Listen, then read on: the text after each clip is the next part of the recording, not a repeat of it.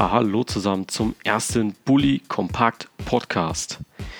Ihr habt schon gemerkt, das ist die erste Folge vom Podcast, des Bully Kompakt Podcast.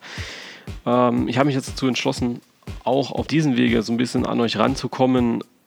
Ich glaube, nicht jeder hat immer Lust zu lesen und zuhören ist meist immer besser, vor allem da kommen die Emotionen, die ich beim Schreiben immer habe, äh, viel besser rüber.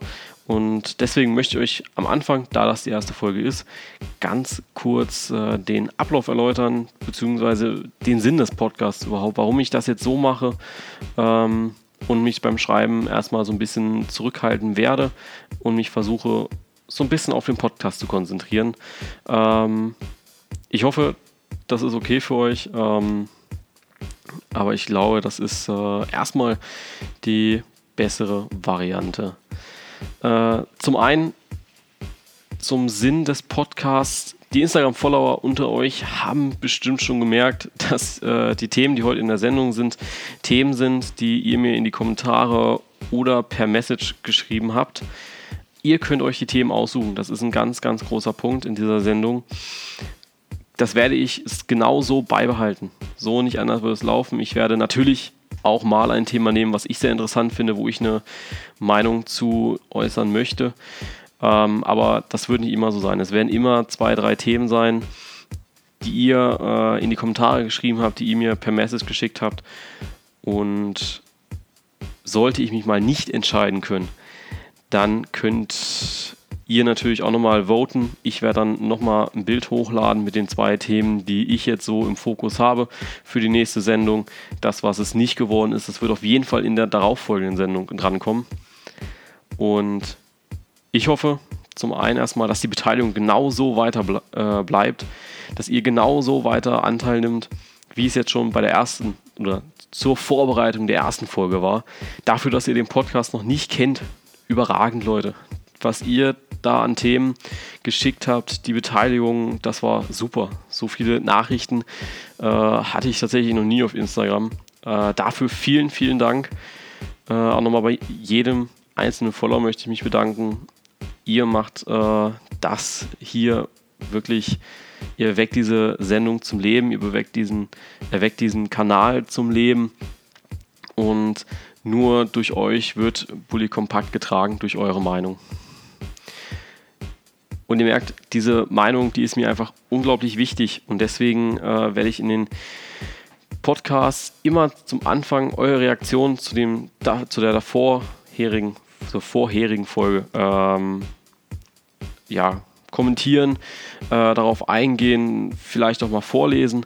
Ähm, wenn ich einen Kommentar gut finde, wenn ich eine Message gut finde, ähm, dann werde ich die hier auch mal vorlesen und den anderen mitteilen. Ähm, was kommt heute dran?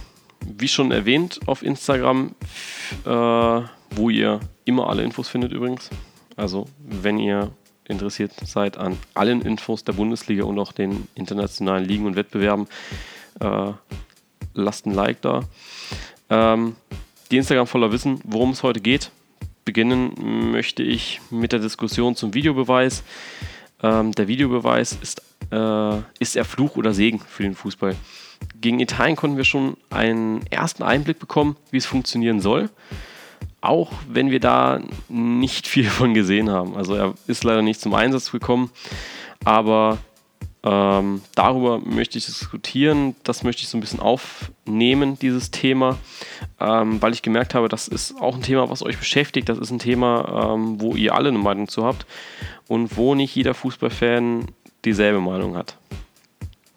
Danach komme ich zu einem Thema, was auch nicht an Aktualität verliert, das Traditionssterben in der Bundesliga. Woran liegt es, äh, dass äh, ein HSV äh, so schlecht da steht, dass ein VfB Stuttgart abgestiegen ist, dass auch Werder Bremen nicht die Übermacht ist im Fußball? Ähm, aber was machen auch andere Traditionsclubs vielleicht gut, wie Borussia Mönchengladbach, die gut waren die letzten Jahre und auch noch gut sind. Ähm, und zum Anschluss äh, ein Thema, was direkt am Traditionssterben anschließt, ist der Aufstieg von RB Leipzig. Der beste Bundesliga-Neuling seit 1965. Und da stoßen sie gerade mal die Bayern vom Thron. 1965 war der FC Bayern der beste Bundesliga-Neuling. Das ist jetzt endlich geknackt worden von RB Leipzig. Ähm, nur die Frage ist natürlich, haben die Bullen eine genauso große Geschichte vor sich? Äh, das Thema möchte ich jedoch nur kurz anreißen und in Folge 2 mit euren Kommentaren größer aufziehen. Einfach weil ich glaube, dass meine Meinung da nicht Meinung genug ist. Ähm, RB Leipzig ist eine Mannschaft, wo viel Hetze bekommt, wo es viele Meinungen zu gibt. Und ich glaube, dass ihr da mir noch mehr Stoff geben könnt, als ich äh, hätte. Das sind die Themen für heute und ich hoffe, die Themenauswahl finde ich sehr interessant ähm, und würde sagen, dann fangen wir auch gleich mal an.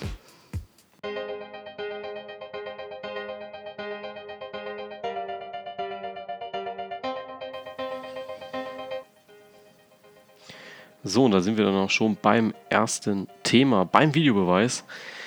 Am Mittwoch konnten wir Deutschland das erste Mal den Videobeweis live erleben. Das Länderspiel Deutschland gegen Italien wurde zum ersten Mal mit dem Videobeweis geführt. Der Videobeweis wurde zum ersten Mal eingesetzt für eine deutsche Mannschaft. Ähm, leider konnten wir da nicht viel von sehen, weil er nicht gebraucht wurde. Doch die Reaktion darauf, dass es bei diesem Länderspiel ja, zu dieser Entscheidung kam, dass man eben den Videobeweis benutzt, gab es viel Kritik in dem Netz. Ähm, doch warum ist der Videobeweis bei vielen Fans nicht willkommen? Natürlich bei den Schiedsrichtern ist er willkommen und wird auch verlangt.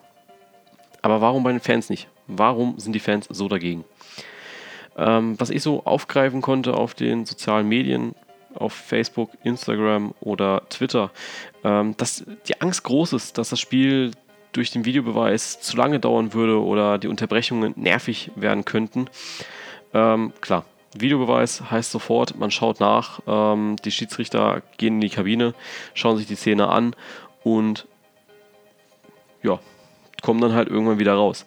Ähm, diese Angst ist total unbegründet, weil der Videobeweis beim Fußball nicht so funktioniert, wie er es beim Football oder äh, Eishockey, Tennis oder Beachvolleyball funktioniert. Beim Fußball ist das nochmal was ganz anderes. Wenn man sich genauer ansieht, wie der Videobeweis funktionieren soll beim Fußball, dann kann man sich viele Ängste schon nehmen lassen. Deswegen möchte ich jetzt einmal kurz erklären, wie der Videobeweis beim Fußball funktionieren soll. Es gibt sozusagen einen fünften Offiziellen. Dieser sitzt, wie wir Zuschauer, an einem normalen Bildschirm, schaut sich das Spiel an, aber achtet natürlich genau auf die Entscheidung des Schiedsrichters. Natürlich sieht er nicht nur das Live-Bild, so wie wir, sondern sieht auch die entsprechenden Zeitlupen, so oft, wie er es sehen möchte. Wichtig ist, dass nicht jede Entscheidung vom, ich sage jetzt mal, Videomann kommentiert wird. Dieser Schiedsrichter darf nur bei vier bestimmten Fällen eingreifen. Das heißt nicht, jede, äh, jeder Einwurf oder jeder Ballkontakt, jeder, jedes Foul wird nicht kontrolliert ähm, und wird nicht kommentiert von einem äh, vierten, äh, fünften Offiziellen.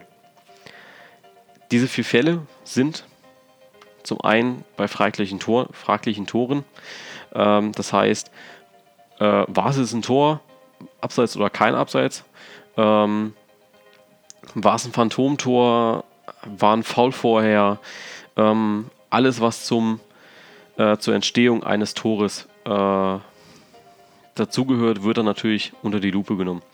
Der zweite Fall ist gegebene bzw. nicht gegebene Elfmeter. Sprich, ist ein Elfmeter berechtigt gegeben worden oder ähm, ja, war das jetzt äh, kein Elfmeter eigentlich? Der dritte Fall ist der Platzverweis. Das heißt, ähm, ist er jetzt wirklich gegeben worden? Musste man den geben? Ähm, oder hätte man einen geben müssen? Der letzte Fall finde ich ganz lustig.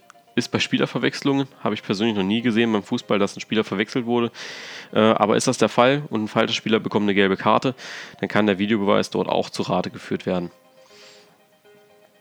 Noch einmal ganz wichtig, der Videomann, ich nenne ihn Videomann, es ist der fünfte Offizielle, der Mann, der sich den Videobeweis anschaut, greift ähm, in erster Instanz über sein Headset ein.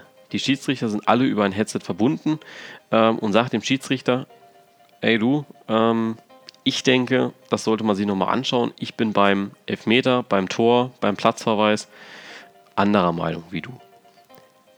Dann entscheidet der Schiedsrichter. Er hat jetzt die Chance, sich das, diese Szene nochmal anzuschauen und anschließend eine Entscheidung zu verkünden. Sollte der Fall eintreten, dann wird der, die Zeit selbstverständlich angehalten. Ähm, hier gilt dann das Vier-Augen-Prinzip. Die Entscheidung, diese Auslegung, gebe ich jetzt einen Elfmeter, gebe ich keinen Elfmeter oder gebe ich eine rote Karte oder eben keine, die ist bei allen, unter, äh, bei allen Schiedsrichtern unterschiedlich. Die ist auch bei jedem Fan unterschiedlich. Die ist bei jedem unterschiedlich. Es gibt Karten, wo ich sagen würde, äh, es gibt Situationen, wo ich sagen würde, ja, da würde ich jetzt eine Karte geben. Es gibt aber auch Situationen, wo ich sagen würde, mh, hm, hätte gelb ausgereicht. Ähm, der Schiedsrichter hat dann nochmal Zeit, sich das anzuschauen, mit dem Schiedsrichter, mit dem fünften Offiziellen zu diskutieren. Und dann kommen sie raus, geben eine Entscheidung und dann ist gut.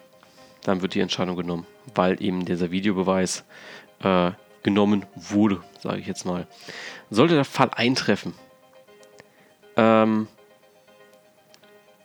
dass das wirklich passiert, dann ist die Zeit angehalten und wir brauchen keine Angst haben vor überlangen Nachspielzeiten oder zu häufigen Pausen, weil es eben nur beim äußersten Notfall ist. Also bei einer Situation, die wirklich auf dem Feld jetzt nicht geklärt werden kann, mit dem Sechs-Augen-Prinzip, sage ich mal, die beiden Linienrichter plus Schiedsrichter, eventuell noch Acht-Augen-Prinzip, wenn wir den vierten offiziell noch mitziehen möchten kann keiner von, dieser, von diesen Personen sagen, es war tatsächlich ein Tor, es war kein Elfmeter, dann wird der Videobeweis auch gar nicht erst angerührt. Erst wenn der Videomann, ich nenne ihn wieder Videomann, ähm, wenn dieser entscheidet, ich habe hier Zweifel und würde es euch raten, dann schauen die sich das natürlich nochmal an. Ansonsten nicht.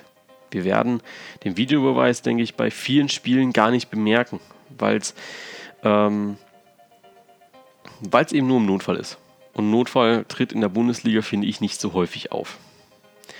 Ich persönlich finde, dass der Videobeweis eine riesige Chance ist für den Fußball.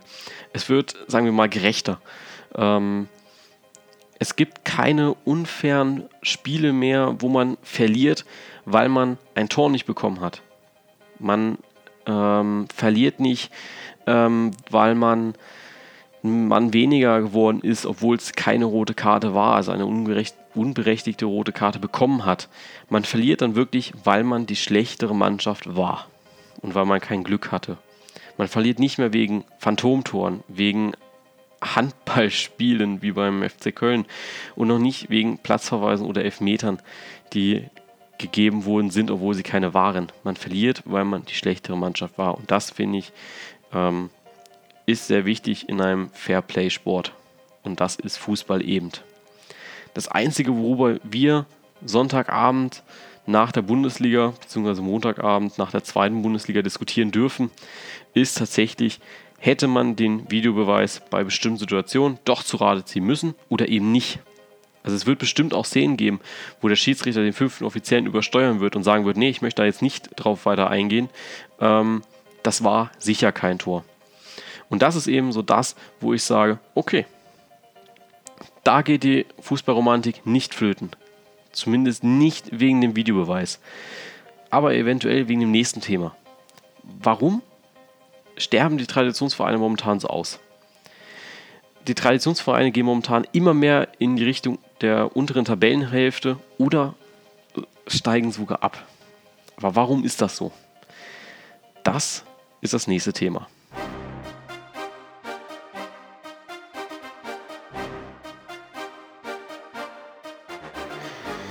Ja, der gute alte HSV bzw. der gute alte Traditionsverein. Warum sterben diese großen, wunderschönen Traditionsvereine momentan aus, beziehungsweise verlieren an einer so großen Stärke, die sie damals hatten? Egal, ob es sich hier um den HSV, Werder Bremen oder den VfB Stuttgart handelt. Es sind wirklich nur drei Beispiele an Traditionsvereinen, die in der Bundesliga nicht so richtig erfolgreich waren, um es mal nett auszudrücken, in den letzten Jahren. Stuttgart zum Beispiel in der letzten Saison abgestiegen, davor schon einige schlechte Spielzeiten gehabt. Jetzt dann endlich abgestiegen, muss man wirklich sagen. Ähm, Werder Bremen konnte sich im Sommer noch im letzten Moment retten.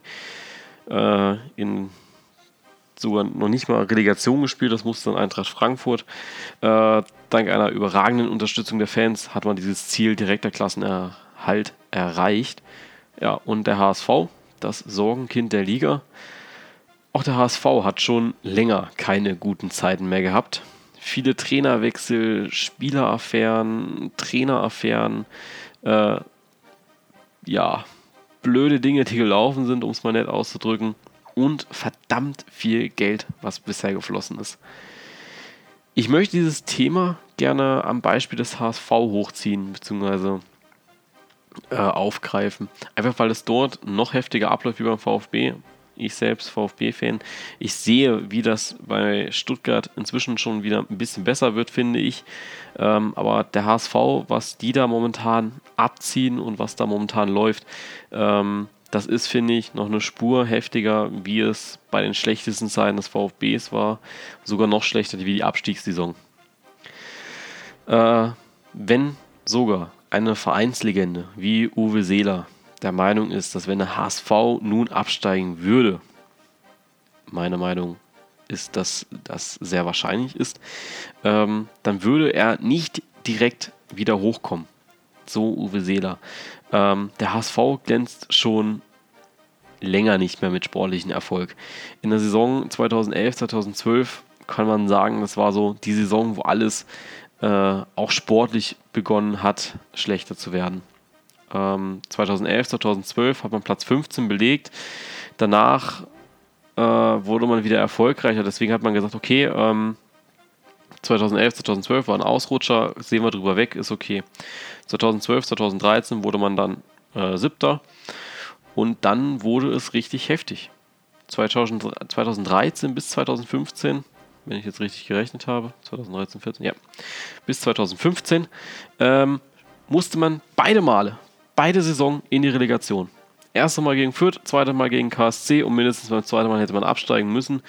Ähm, viele Karlsruher sehen das als eine grobe Fehlentscheidung, dass dort dieser Freischuss gegeben wurde, der am Ende dazu geführt hat, dass der HSV in Liga 1 bleibt. Trotzdem konnte der HSV beide Male äh, sich über die Relegation in Liga 1 halten. Im letzten Jahr belegte man dann Platz 15. Auch dieser Platz war unglaublich glücklich. In den letzten Jahren, was in der Bundesliga, wenn es um Abstiegskampf gilt, äh, wenn es um den Abstiegskampf ging, war es immer ein Rennen, wer ist der Schlechtere. Und der HSV ist immer noch irgendwie besser weggekommen wie andere Mannschaften. Letztes Jahr war es eben eine Mannschaft wie Werder Bremen, die in der, äh, wie Eintracht Frankfurt, die in die Relegation mussten gegen Nürnberg. Äh, Hannover schon länger abgestiegen gewesen zu diesem Zeitpunkt. Der VfB zwei Tage vor Spieltag, äh, vor, vor Saisonende. Ähm, der HSV hat es wieder irgendwie geschafft, sich da rauszuziehen aus dieser Affäre. Und jetzt ist natürlich die Frage, wie schaffen die das immer? Der HSV ähm, hat nicht nur äh, die üblichen Probleme eines Traditionsvereins, weil sie ähm, eben über genug Geld verfügen, was bei vielen Traditionsvereinen nicht der Fall ist. Ähm, der HSV hat viel Geld, das muss man einfach mal so sagen. Durch den, der größte Investor beim HSV ist Klaus Michael Kühne, äh, hat auch viel Mitspracherecht beim Hamburger Sportverein ähm, und er gibt eben dem HSV regelmäßig Geld und sorgt dafür, dass man Spieler wie Kostic, Hal Kostic Halilovic oder Bobby Wood äh, kaufen kann. Ähm, deswegen am Geld, kann nicht, am Geld kann es nicht liegen. Das Geld bringt nur leider nichts, wenn man eben keine, Konstant, keine Konstanz und kein Teamgefühl in die Mannschaft bekommt. Das ist das, was mir beim HSV, HSV sehr, sehr fehlt.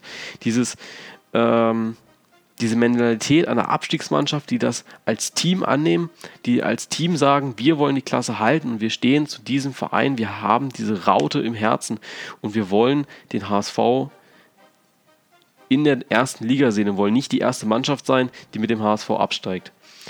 Und da es gerade, finde ich, sehr gut passt, möchte ich einfach nochmal meine, äh, ja, das Problem vom HSV einfach aufgreifen, was meine Meinung dazu ist.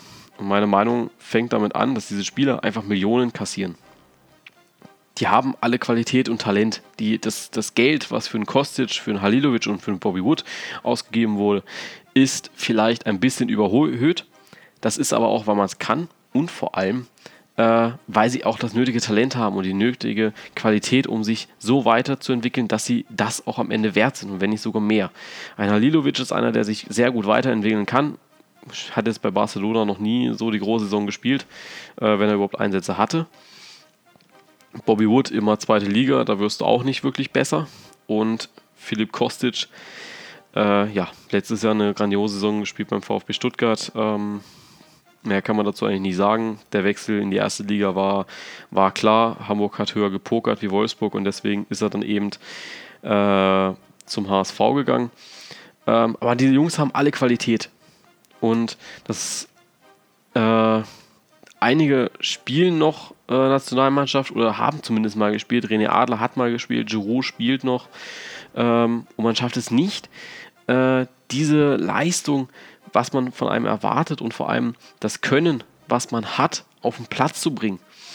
Gegen Dortmund hat man das, glaube ich, sehr, sehr deutlich gesehen, dass da viel Mentalität fehlt und viel viel, viel Lust zum Spielen und dieses, dieses Abstiegskampf annehmen und dieses Leben für einen Abstiegskampf. Das fehlt beim HSV, finde ich, komplett momentan. Bestes Beispiel, wie gesagt, Dortmund. Da war nur einer, wo ich gemerkt habe, der hat Mentalität und der bringt Emotionen in das Spiel. Und das war Nikolai Müller. Hat beide Tore geschossen gegen, den, äh, gegen Borussia Dortmund.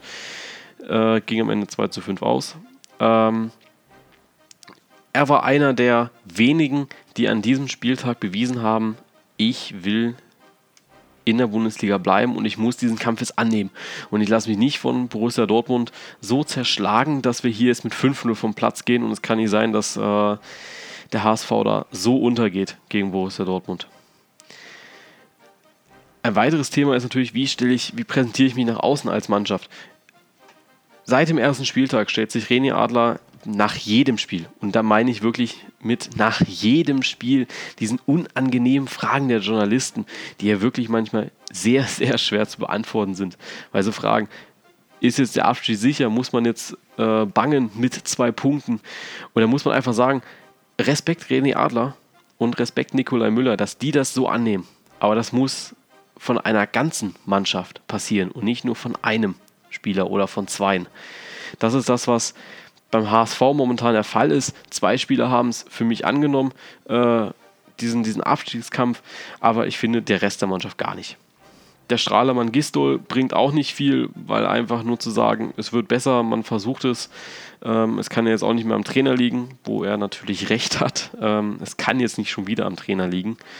Ähm, aber das ist einfach eine Unfähigkeit der Führung, dass man es nicht schafft, den Spielern ähm, dieses Gefühl zu geben, ähm, ihr müsst für diesen HSV leben und ihr solltet alles dafür tun, dafür tun, dass es läuft.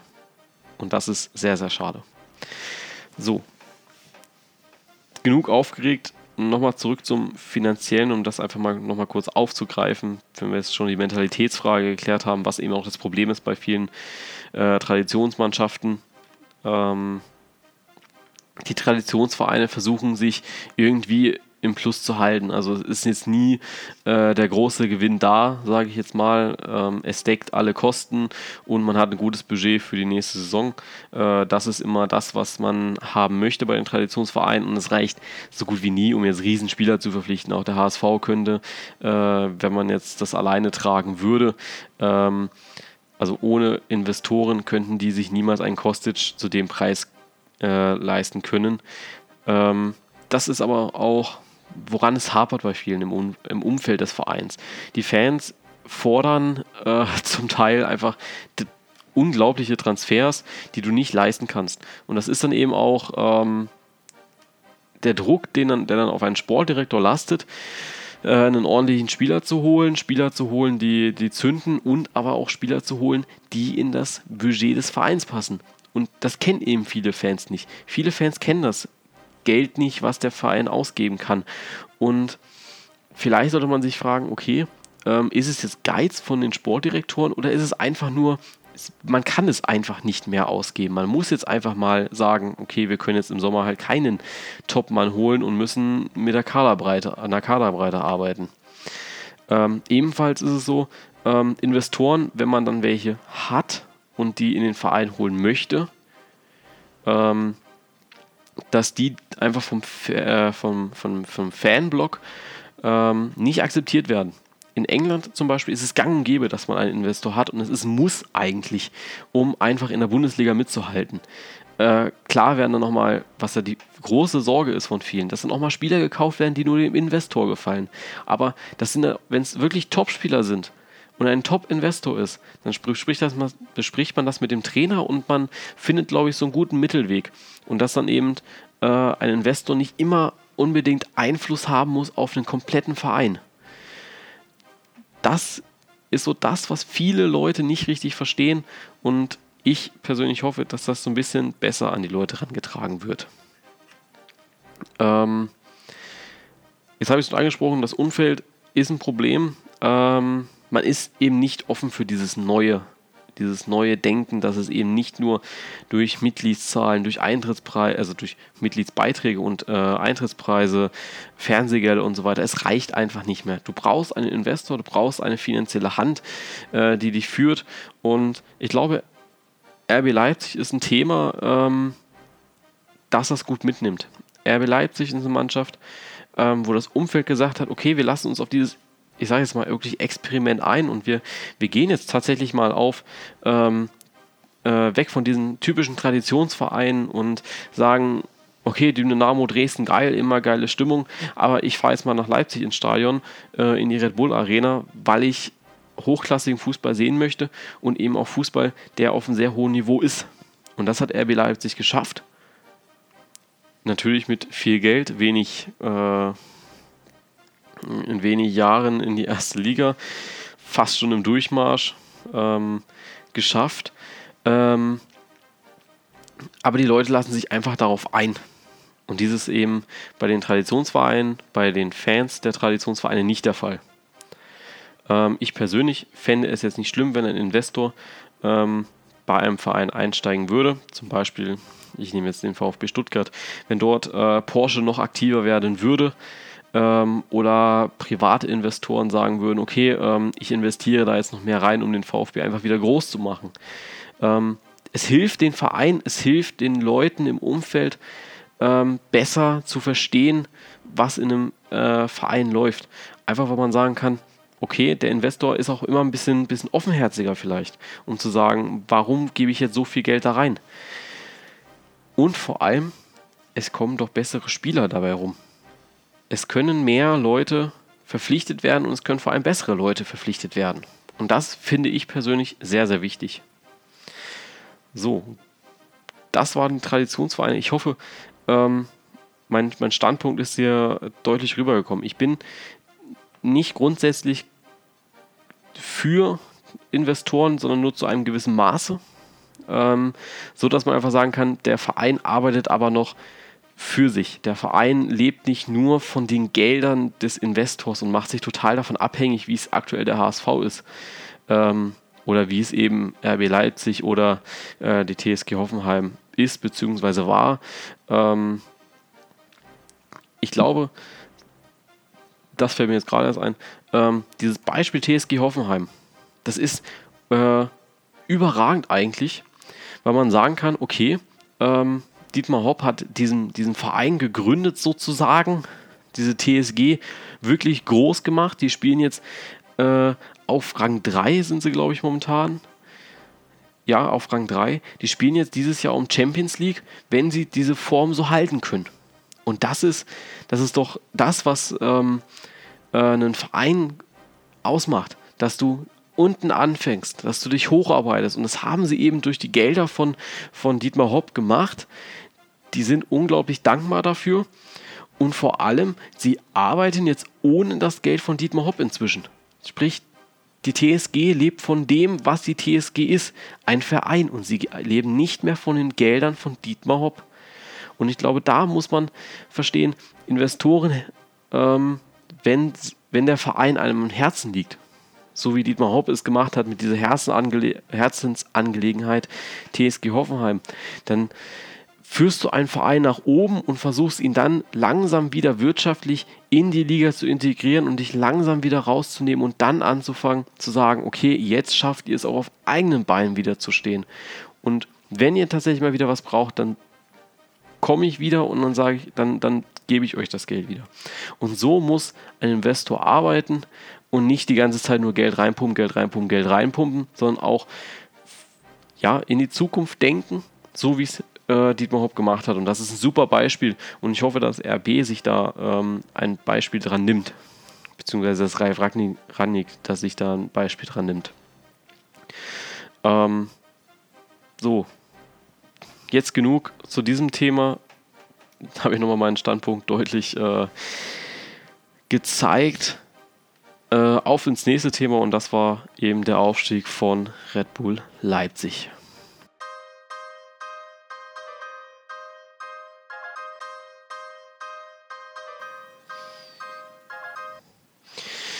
Ja, der Aufstieg von Red Bull Leipzig. Ich habe es am Anfang erwähnt, ich möchte dieses Thema wirklich nur kurz anreißen ähm, und das in der nächsten Folge einfach mit eurer, äh, mit euren Stimmen, mit eurer Meinung noch ein bisschen ausweiten. Ähm, ich fange einfach mal an. Ähm, ich finde, der Hass gegenüber RB Leipzig ist für mich äh, ein bisschen unbegründet.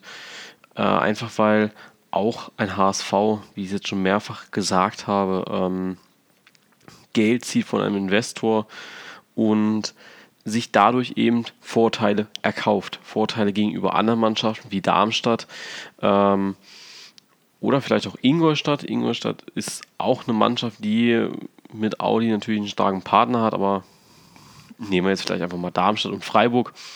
Ähm, sind, glaube ich, bessere Beispiele, die eben nicht diese Möglichkeiten haben und wirklich mit Herzblut bei der Sache sind. Und das ist natürlich bei RB und beim HSV nicht der Fall. Ähm, klar steckt bei ähm, Red Bull, RB Leipzig, äh, viel Geld ähm, hinter von Red Bull. Und ohne Red Bull würde die Mannschaft natürlich nicht da stehen, wo sie jetzt steht. Sie würde niemals in der Bundesliga spielen und wenn wir realistisch sind, äh, wirklich geben würde es diesen Verein auch nicht mehr, weil der wurde ja erst gegründet, wenn ich mich recht erinnere, durch äh, RB Leipzig wieder. Ähm, aber ich finde, RB macht das einfach geschickt und ich glaube ich auch wirtschaftlich ist das sehr spannend mit anzuschauen. Ähm, Ralf Rangnick ist ein sehr erfahrener Mann. Also ich hatte sehr viel von ihm. Ähm, ich fand es damals sehr schade, dass er von der TSG weggegangen ist. Der hätte ihr noch sehr, sehr viel weiter, sehr, sehr, sehr viel besser weiterhelfen können wie Thomas Gistol ähm, oder die anderen Trainer, die jetzt da waren. Ähm, aber vor allem Julian Nagelsmann haben sie jetzt einen tollen Nachfolger natürlich gefunden für einen Trainer. Aber Rangnick als Sportdirektor zu führen, ist einmalig und natürlich ein Riesenvorteil für RB Leipzig. Ähm, ich glaube, dass wir da äh, einfach auch sehen, dass es ähm, funktioniert, aber mit so einer Mannschaft, mit viel Geld natürlich eine Mannschaft aufzubauen, aber eine Mannschaft zu bauen mit viel Potenzial. Eine Mannschaft mit vielen eigenen Jugendspielern, ähm, wie zum Beispiel Dominik Kaiser. Dominik Kaiser ist einer der Männer, die tatsächlich fast jede äh, Liga mitgespielt haben äh, mit RB Leipzig. Und da kann man einfach auch nicht mehr sagen, äh, RB kauft sich nur die Spieler, ähm, schaut man sich die Startelf an von RB Leipzig vom letzten Spiel, dann sind tatsächlich nur drei Neuzugänge drin gewesen. Einer wurde noch mit eingewechselt. Ähm, es ist ein Timo Werner, es ist ein Oliver Burke, die natürlich so das Spiel jetzt ähm, als Neuzugang auch mit ausmachen. Es ist ein Ralf Hasenhüttel, der dieser Mannschaft äh, Flügel verliehen hat, wenn man das mal so sagen darf. Hashtag Wortspiel. Ähm, ja, und ich glaube, dass man da nicht sofort alles ins Schwarze, in, ins schwarze Loch oder äh, wie sagt man, in den Dreck ziehen sollte, finde ich. Also ähm, diese Mannschaft hat viel Potenzial, sie ist jung und hat somit auch eine richtig große Zukunft vor sich. Ähm, ich warte ab, bis die ersten RB-Spieler tatsächlich auch bei Jogi Löw, Löw spielen.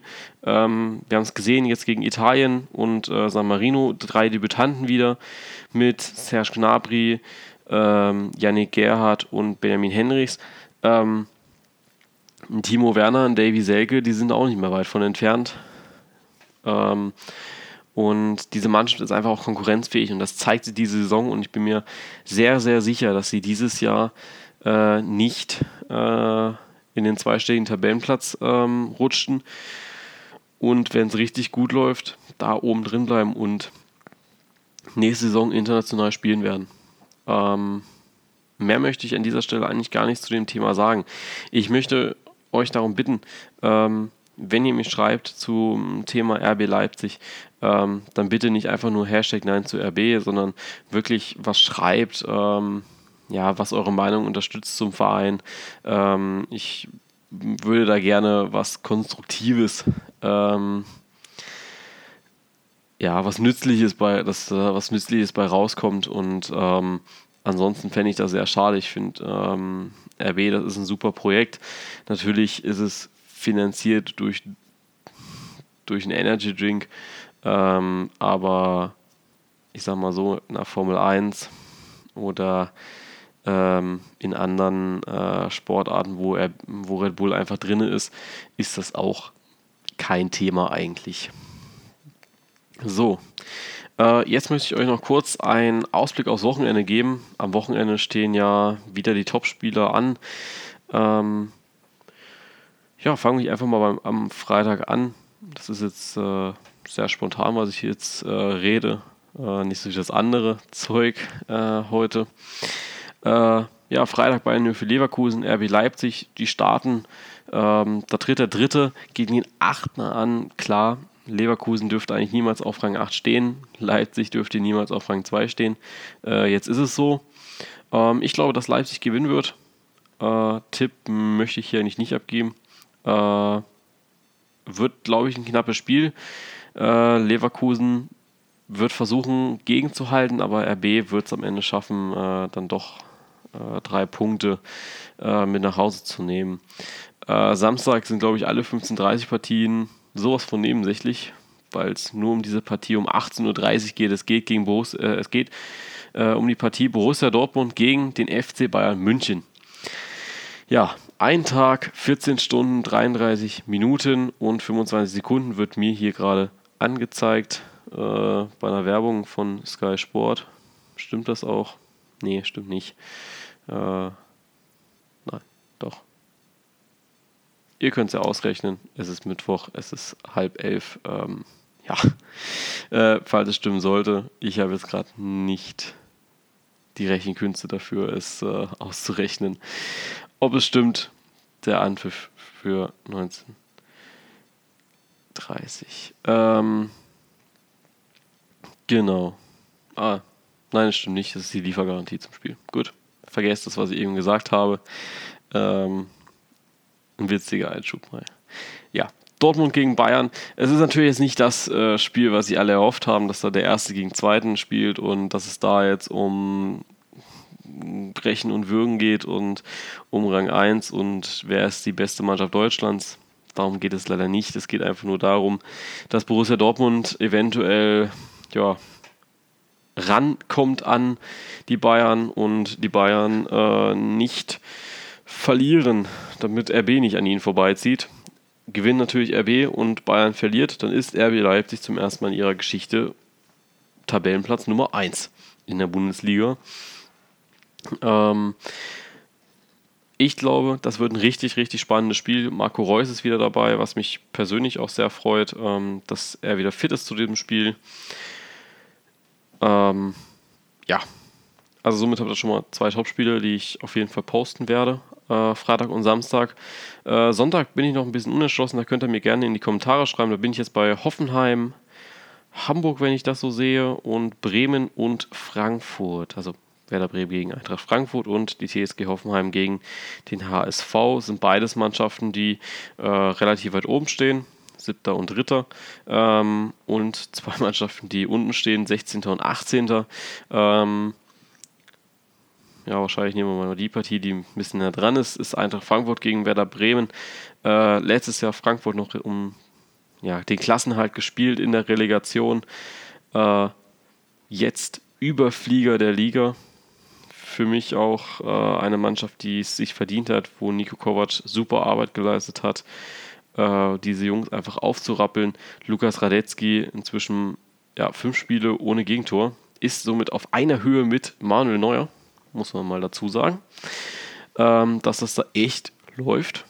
Ähm,